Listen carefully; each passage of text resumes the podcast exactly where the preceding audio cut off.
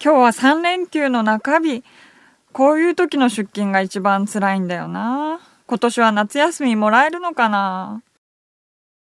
ちょうちゃんお疲れ様。お疲れ様ですいやー、3連休だとね、さすがにやっぱりお客さん多いね。そうですね溢れ返ってますよねもう休む暇ないよ。本当にで、3連休で、ね、今日19日でしょはい明日何の日か知ってる海の日だそうなんだよ。でね、海の日は、あの、俺、必ず海に出かけることにしてんの。そんなこと言えいやいや、もう、もうそういう風になってて、だからちょっと明日、ごめん。あのー俺は来れないけど、はいお店はもちろん開けるから、よろしく。私も海行きたいです海行きたい。はいじゃあ、来年かな1年待たなきゃいけない 一年待てない待てない一年待てないわかったじゃあ8月はどっかで海おうんあの海の日作ろあ8月も8月もナビカーズカフェの海うの日を海の日作ろう、うんいいですねうん、その時はじゃあ千代ちゃん海行っていいからはい人で砂浜え一人でえだって誰か一緒に行く人いるオーナーじゃないんですかじゃあそしたらお店閉めちゃうねじゃあ ねわかったじゃあ来月はもう海の日はもうナビカーズカフェ休みにして海に行こうはい。社員旅行いいですね。いいですね。社う員、誰がいるんですか二、社員社員は人ですかまあ千代ちゃんアルバイトだからなあれ、え誰がいるいいまあまあまあいいよ深 く深いことはいい、はいとにかくわかりま8した月は社員旅行で海の日あ海に行くいいですねはい楽しみそれをねだから明日はよろしくはいわかりました。うん頑張れそうです。あいい子だなはいじゃあ今日のメニューを紹介してくださいはい。今日のメニューは、ジャガー XE です。はいねジャガーの XE これはね2014年9月にイギリスロンドンで発表されたまあジャガーはねイギリスのブランドですからね、はいこれ、うんまあ、簡単にどういう車かっていうと、うん一番ね車好きの人に分かりやすいのはメルセデス・ベンツの C クラスとか、はい BMW の3シリーズのライバルになるような車でいわゆるねヨーロッパではこういうのをまあ C セグメントっていうのかな、一番こうセダンのベーシックなはい。大きさでもね実はジャガーにとってはこれは割とコンパクトなクラスジャガーってもともと高級車メーカーなんで、うんうんこういうコンパクトな車っていうのは持ってなかったんですけどもかつてね X タイプと呼ばれるこのサイズがあったんですがそれがなくなってから途切れていました。で満を持してこのセグメントに挑むのがこの XE なんですけれどもやはり他のジャガーのモデルに比べるとやっぱり買いやすいんですよ。はい。ちなみにね値段の話をすると、はい日本では例えばガソリンエンジンを積む XE2.0 ピュアというのはうんうん477万円からおーはい。 XES という769万円まで幅があるんですけども大事なのは477万円からあるということで、そうですね。これジャガーとしてはうんうん500万を割るというのはかなりリーズナブル。はい。うん、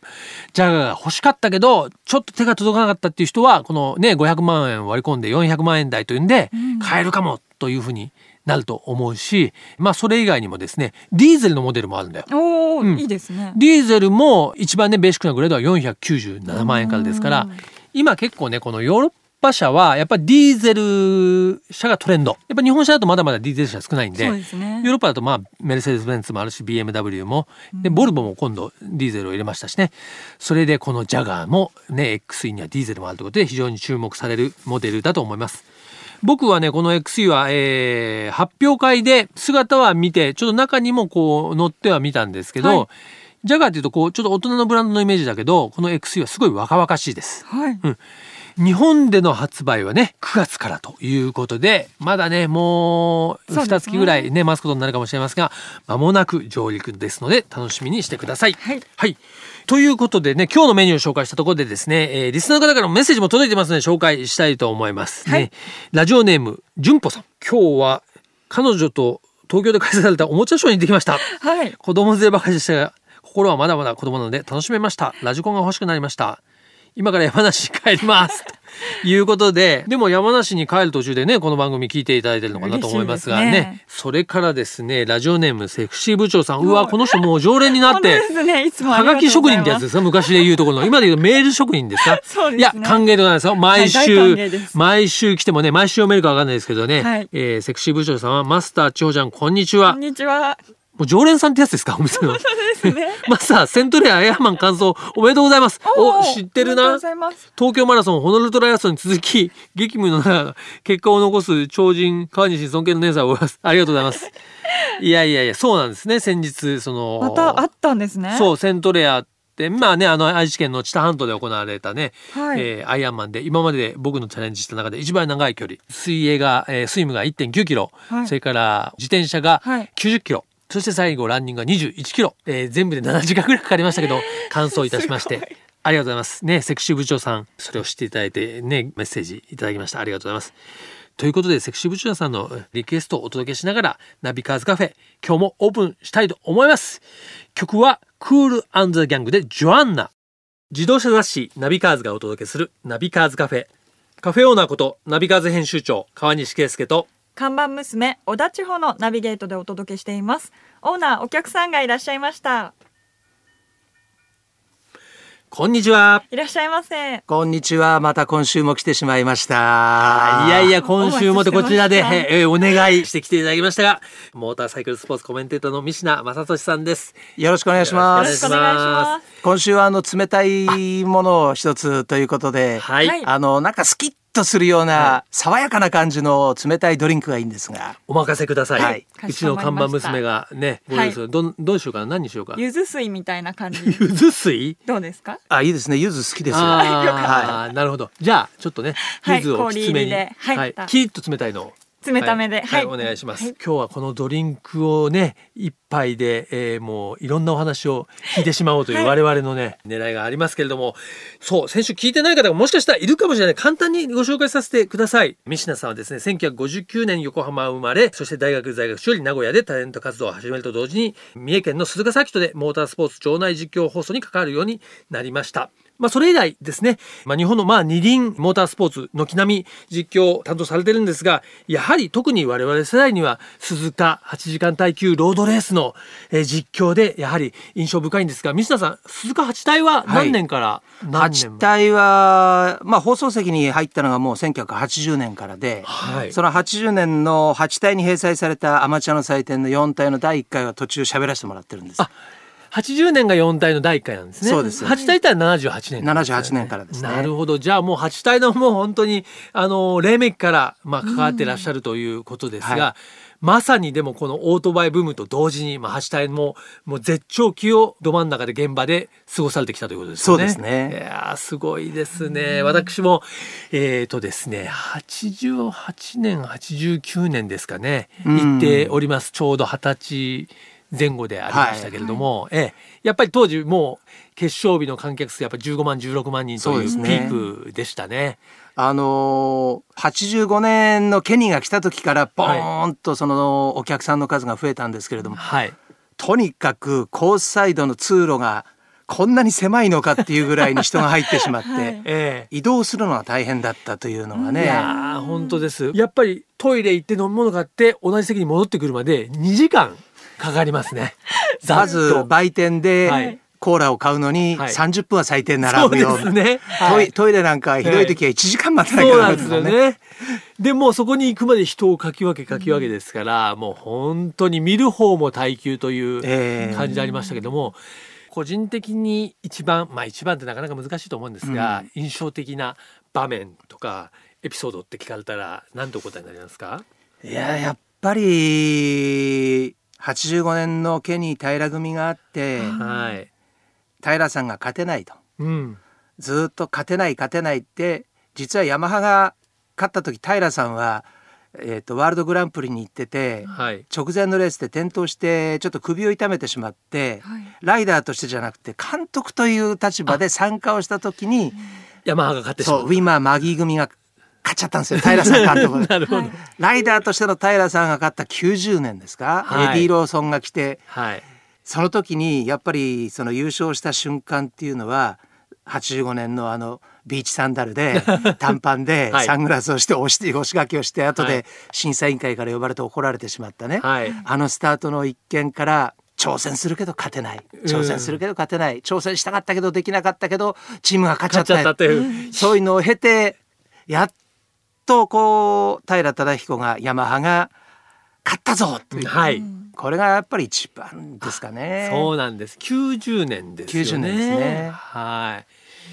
はい。ね、でもやっぱりまあ僕ら世代はその頃まさに8体見に行ってたんですけども、まあ今回やっぱり我々としては今年の8台も皆さんにね注目していただきそうたでいとすいうね思いが2015年はまず、あのケイシー・ストーナーがレースの現場に帰ってくるよみたいなね元元 GP の世界チャンピオンはいはいこれは驚きましたよでねす。よねまさかのですよねねえまあ若くしてその一線を退いたから、はいまあ、きっと戻ってはくるんだろうなと思ったけれども8体に来るとは ね思わなかったですよね。そうですね一線は退いたといってもねテストしたりとか、はストーナー選手してて、うんまだ世界的に第一線の速さを持っているであろうといそうですよねみんな思ってますからね。ねえいや絶対持ってるはもずっなんてですそよ。うですね。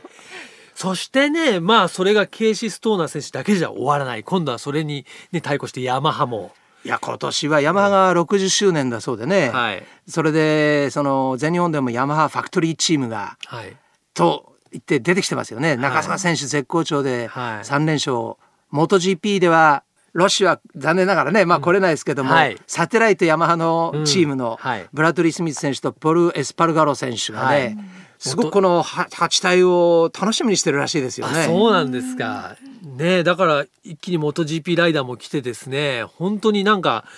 かつての八体のようなそういう国際色豊かというか、ええ本当インターナショナルなね、まあそこに当然ね八体のまあ歴史の中でこう重要な吉村チームは、はいまあ鈴木でねもちろん優勝を狙いに行くでしょうしそのメーカーのはい戦い、まあ川崎もねありますし4メーカーのやっぱ激突というのはそうです鮮ね明に出てきてますよね。 4メーカーの激突もまあ楽しみなんですけれども、はいさっき言った吉村は、はいまあ、メーカーではなくうてんそうコンストラクタはいーですからね、はいその8体の歴史を見ていくと当初はコンストラクター対ファクトリーメーカーだったわけですよね。はいで吉村が第1回と第3回とまず勝ったとはいそれからは、えー、とホンダが勝ってとかヤマハも8体に参戦をするようになってきて、はいそしていつしかコンストラクターというよりもホンダ対ヤマハうんあるいは鈴木川崎もこう入ってきてそのメーカーの戦いになっていったとそこで GP ライダーが来たりスーパーバイクのライダーが来たりあるいは日本のスプリンターが、ね、気を吐いたりっていう戦いをしていたわけですよね。はいここ、まあ、何年かはそのワールドグランプリクラスのライダーがなかなかね、はい来れなかったということがあるんですけれども、うん今年はさっきも言ったストーナー選手それからスミス選手エスパルガロ選手はい彼らがね、まあ、中でも今ヤマハのその2人は現役の MotoGP、そうですよねレーサーですからねどういう速さ走りを見せてくれるのかね。ええで今ね元 GP には鈴鹿サーキットは入っていないので、ええそういう意味では彼らにとってもそうです初めて走ったことのないコースですからねそうよだらまさにかつてね、まあえーケニー・ロバーツさんなんかこう鈴鹿に来てもやっぱり速いじゃないですか。そうですね、引退をしてもう2年経ってたのかな、うん83年のシーズンでそうですね終わりでケニーさんは引退しましたから、はい85年ですから2年後ですそうよですね。ね。まあまさにちょっと今回のケイシー がまあちょっとこそううで似すたねような感じでですね、えー本当に期待したいんですが、それでやっぱりね今年はエントリーもあの増えているということで、はい予選で落ちてしまうチームがですね、まあたくさん出るぐらいエントリーがまあ近年になく増えてるんで、はいこれはねレースのレベルもやっぱり一気に上がるでしょうし、そうですねそういう意味では激戦になりますよね。でも見る方にとってはやっぱりねそれはもう面白いですよね。そうですね、うんあとは参加をするチームでも当然優勝を狙っていくチームと、はい。それから優勝じゃなくてこの8体に参加をすることはいを目的にというかね、完走することを目的に参加をしているチームとあるんで、それぞれ見方が違うと思うんですよね。そうですね。うんだからいろいろなドラマがそのクローズアップをするところ注目をするところによってドラマが違うんですよね。はい、そうですね。優勝をこう見ていくと優勝できる可能性のあるチームというのは多分、えー、と片手握ってこういけるぐらいの台数しかいないのかなと思うんですけれども、はいはいうんそれが本当にハイレベルなうんスプリントレースを8時間見せてくれそうな気がしますよね。そうですね。やっぱ八体の盛り上がりというのはオートバイ文化自体そのものをやっぱり盛り上げることになると思いますんで、ぜひちょっとねこの番組を聞いてる皆さんにも、まあ、鈴鹿に行くか、まはあ、い行けない方は、で今回いろいろテレビ放送とかですね、うんえー各地でのパブリックビューイングとかありますので先日ねあの三品さんとトークショーさせていただいた、はい東京日本橋の三重テラスでも当日パブリックビューイングがあるということですから、まあ、とにかくたくさんの方に8体見ていただきたいですね。そうですね、うんあのそれと何が楽しいってレースを見ながらみんなでワイワイ楽しめるのがいいと思うんですよ。うん。だから本当にそのレースを見るだけじゃなくてその鈴鹿八体をみんなも一緒に参加をして楽しんでっていう、そういう思い出作りの場所にできるといいですいいよでね。すね。水谷さんも今年も。バイクで行こうかなとかあー なんかあのリターンライダーされたと か。ねそうですね四半世紀ぶりぐら いにあらららら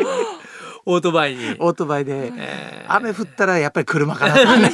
ーじゃあ晴れたらぜひバイクで行ってください。ねぜひえーということでね1週間後に迫ってねおります鈴鹿八体ねぜひ今日の放送を聞いてですねますます楽しみになったんではないかなというふうに思いますがね現場に鈴鹿サーキットに僕もいますしおそらく水谷さんもいらっしゃると思うんで見かけた方はですねぜひ声かけていただきたいというふうに思います。ということで本日もですねもう時間が足りないほどお話を伺ったんですがそろそろこちらのねナビカーズカフェ、えー終わりの時間になってしまいまして最後にちょっと一曲恒例のですねゲストの方にリクエストソングリクエストドライブソングいただきたいんですが先週は西野さんのね大好きなビートルズからええ一曲いただきましたが、今週はいかがいたしましょうかあのチューリップという、はいやっぱりビートルズ影響をが受けてますね影響を受けて大い地るさんうんバンドがあるんですけれどもそのチューリップの中の曲で「新しい地球を作れ」というほ曲があるんですけれどもなんかそれを聞きながら、ええ新しいこのレースの楽しみ方がなんかできないか なみたういなな。るほどわかりましたえということでね、えー先週今週とですねモーターサイクルスポーツコメンテーターの、えー、三品正俊さんに遊びに来ていただきましたがチューリップの新しい地球を作れを聞きながらお別れしたいと思います三品さんありがとうございました どうもありがとうございました。続いては月替わりで情報をお届けするマンスリーナビ僕川西が編集長を務める雑誌ナビカーズ元ナビそしてバイシクルナビからよりすぐった情報をお届けしていきます、はい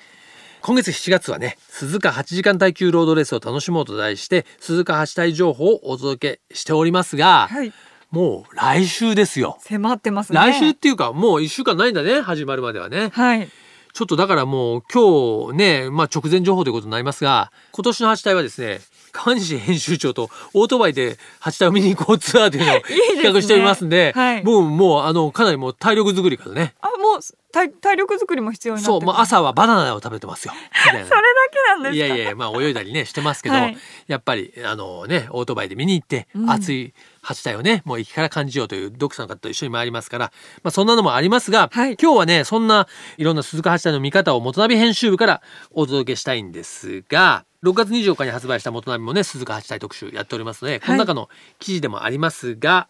まずですね元ナビのブースあります。はいえ これグランプリスクエアというところに場所を構える予定なんですけどもここではそうですね元並のスタッフがですね、えーまあ、常に誰かしらおりましてこの鈴鹿八体特集号のまあ雑誌自体もまあ販売していますし、はいあとはちょっと、まあ、オリジナルのパスケースとかでも実はそんなに売るものはなくてです ねそうなんですね まあ、読者の皆さんに来ていただいて、はいまあ、ちょっとコミュニケーションを図りたいなというふうに思っていますので、はいまずは鈴鹿八体来たら元並ブース来てください。はいね、あと僕自身はコカ・コーラゼロステージという、まあ、メインステージがあるんですけども、はいそこでいろいろですねトークショーを、えーやらせていただきますが、はい今年はねその「モトナビステージ」にはチュートリアル福田さんと、はいそれからレーザーラモン RG さんおはいお二人ともまあバイク芸人と呼ばれてそうです知ねられてますけど、お二人をゲストに迎えてのトークショーですとか写真家の加納天明さんはい天明さんもねあの八体にチーム監督でね出ているので、まあ、去年も来ていただいたんですが遊びに来ていただく予定ですあとはねもう本当にちょっと現場現場でいろんな方を、はいえーブッキングしてステージゲリラ的に展開できるのかなけどやっていきたいと思います。 ぶっつけ本番え、ミシナさんね、今日ゲストに来ただいあたーミシナさん、僕、八体の会場見つけたら絶対、いもう、あの、トークショーに呼んじゃいもうます泣き落としてトークショーにもう上がっていただきますよ、もう本当に。ええぜひお願いしたいなと思ってますが、ね。あと、編集部の日越というものがおりますが、はい編集部で一番太ってるんですけども、はい編集部日越のおすすめはですね、赤福氷って書いてますね、雑誌あーこれ僕も好きなんですけど、はいこれ鈴鹿で、知ってる知ってます知知っっててまるあ、やっぱり有名なんだ。すはいこれ伊勢のね、うん赤福とありますけども、これがかき氷になったという感じで、氷の上に抹茶の、結構濃い味の抹茶のね、シロップとあんこがトッピングされて、この抹茶のシロップ自体はちょっと苦味あるんだよね。うんううんんこれとあんこの甘さと氷がね、こう、一緒になってね、いいですねこれ一個美味し、これ一つ食べるとね、相当お腹冷えるんだ よね。でもね、涼涼める感じですね毎年必ずこれ食べますね。はい並んでるし、これは鈴鹿ね、まあ名物と言ってはいいんじゃないでしょうか。それからね編集部高梨のおすすめは今年の8体は水着持参でとありますけども、なん鈴で鹿でっすかてあのーここは遊園地もね、はい併設されていてプールがあるんですよね。はいでなのであのこう八体ってやっぱり長丁場なんで途中でプールに行く人も、一回クールダウンそうただ僕もあの実は行ったことあるんですけど、はいプールもかなり熱くなってます。 ちょっと半分ぐらいお風呂化してるような感じには日が照って日が照ってるし、人も多いしで、はいでも確かに水着持参でね八体ってねレースの合間にねプールに入るなんていうの楽しいんじゃないでしょうか、まあその他ね、えー編集松崎おすすめくつろぎ空間のパンケーキねえー遊園地のパスポートを利用してはどうかとかね編集部中田おすすめは激寒エリアとかですね、はいちょうど元ナビをしっかり予習してね、はい8体に行っていただきたいと思いますいよいよ7月23日木曜日から、えー、フリー走行始まりまして26日に決勝を迎えます鈴鹿8時間耐久ロードレースもちろん私もはじめ元ナビスタッフもありますのでぜひ皆さんも参加してくださいよろしくお願いしますナビカーズカフェオーナーの川西圭介と看板娘小田地方でお送りしてきましたはい。ということでね、先週、今週ね、ゲストにはミシナさんに来ていただいて、はいね、まあ、このマンスリー、えーナビでもね、鈴鹿八体のえートピックだったんで、なんかもうかなり、はいもう八体一色 で、そうですね気持ちは8対でにもう来週ですから。はいまあ、とにかくね、今年の、もう本当私の夏のマイブームはね、鈴鹿八体とディスコですから。あディスコですねそれ並列ブーにムが並べるなっていう感じですけど ね、はいでも本当にまあどちらもね、うんやっぱり1980年代90年代にね流行って僕ら世代にはやっぱ欠かせない一つのカルチャーでありムーブメントだったんで長ちゃんもはい8体見たことあるんだっけ、 8対お仕事で何度かはい行ったことあるので仕事で仕ね事でまあまあまあそういう意味で一度プライベートでもそうです行っねてねじっくり8時間の戦いにね、はいえー熱くそして最後のもう8体終わった後の花火うんこれがいいんですよもそうう本です当ねにグッとくるセンチメンタルなね、うんで花火まで見てね、えー夏の八体楽しんでいただきたいと思います、はいお待ちしておりますはいそしてこちらのナビカーズカフェでは引き続き皆様からのあのメールもお待ちしていますはいカフェのアドレスはナビカーズアットマーク FM 富士 .jp navicars アットマーク FM 富士 .jp までお待ちしております毎週日曜日午後4時からオープンする車好きが集まるカフェナビカーズカフェまた来週ですお車を運転中の皆さん安全運転でお願いしますナビカーズカフェオーナーの川西圭介と看板娘小田千穂でしたそれでは皆さん楽しいドライブを来週もご来店お待ちしております Have a good coffee and drive